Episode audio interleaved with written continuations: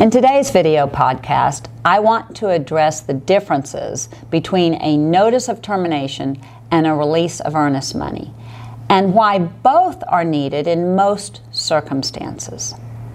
A notice of termination is required when a party is given a right to terminate a contract under the specific provisions of the contract, such as in the case of the buyer, termination under the option period termination failure, for failure to obtain buyer approval or property approval, termination due to title objections, etc.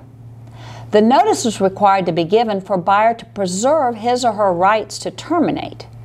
Because as you know, if buyer fails to give timely notice, buyer waives any right to terminate under the specific provisions of the contract. The release of earnest money is required to effect release of all of the contractual obligations of the parties, one to the other. And then, secondarily, it serves as instruction to the escrow agent as to disbursement of the earnest money.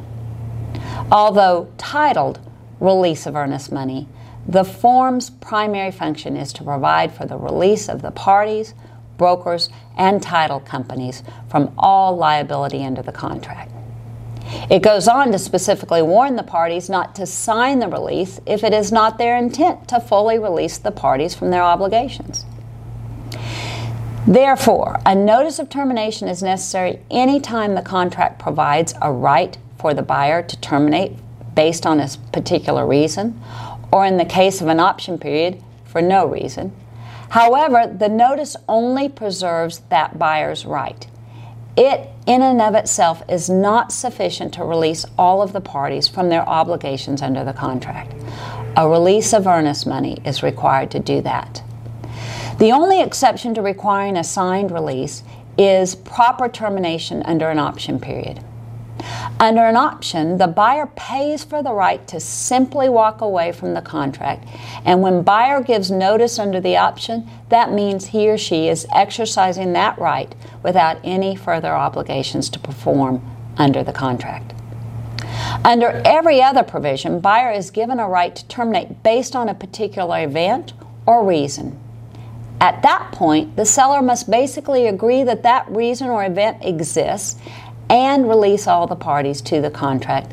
Thus, the release of earnest money must be signed in addition to the notice, which preserved the buyer's right to terminate.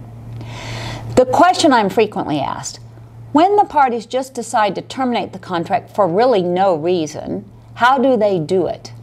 There's no provision in the contract specifically addressing the reason for termination. So, is there any kind of notice a buyer has to give? In the event that the parties are just mutually agreeable to termination, the parties simply need to sign the release of earnest money form. This releases all parties. The other question that I get is can the parties release each other from the obligations of the contract but still argue over the earnest money? Yes, they can, but the release of earnest money form you use does not do that. If both parties sign the release of earnest money, but the one the buyer signs has the earnest money going to buyer, and the one seller signs has the earnest money going to the seller, then the release provisions of the form are not yet agreed to. It is like an amendment to a contract. If buyer asks for an amendment, and seller agrees only to some provisions and not others, then nothing on the amendment is effective until the party agrees to seller's modifications. The earnest money needs to be considered as consideration for the party receiving it to release the contract. So you must have it agreed to fully. The next question Do we still need a release of earnest money from both parties if buyer never deposited earnest money? Yes, again, it is required because the most important function of the release of earnest money is its agreed release of all parties, brokers, and title companies from the obligations of the contract. If you have any questions about this topic or you need elaboration, please reach out to me Allegiance Title wants to be your resource for relevant information and your closing services.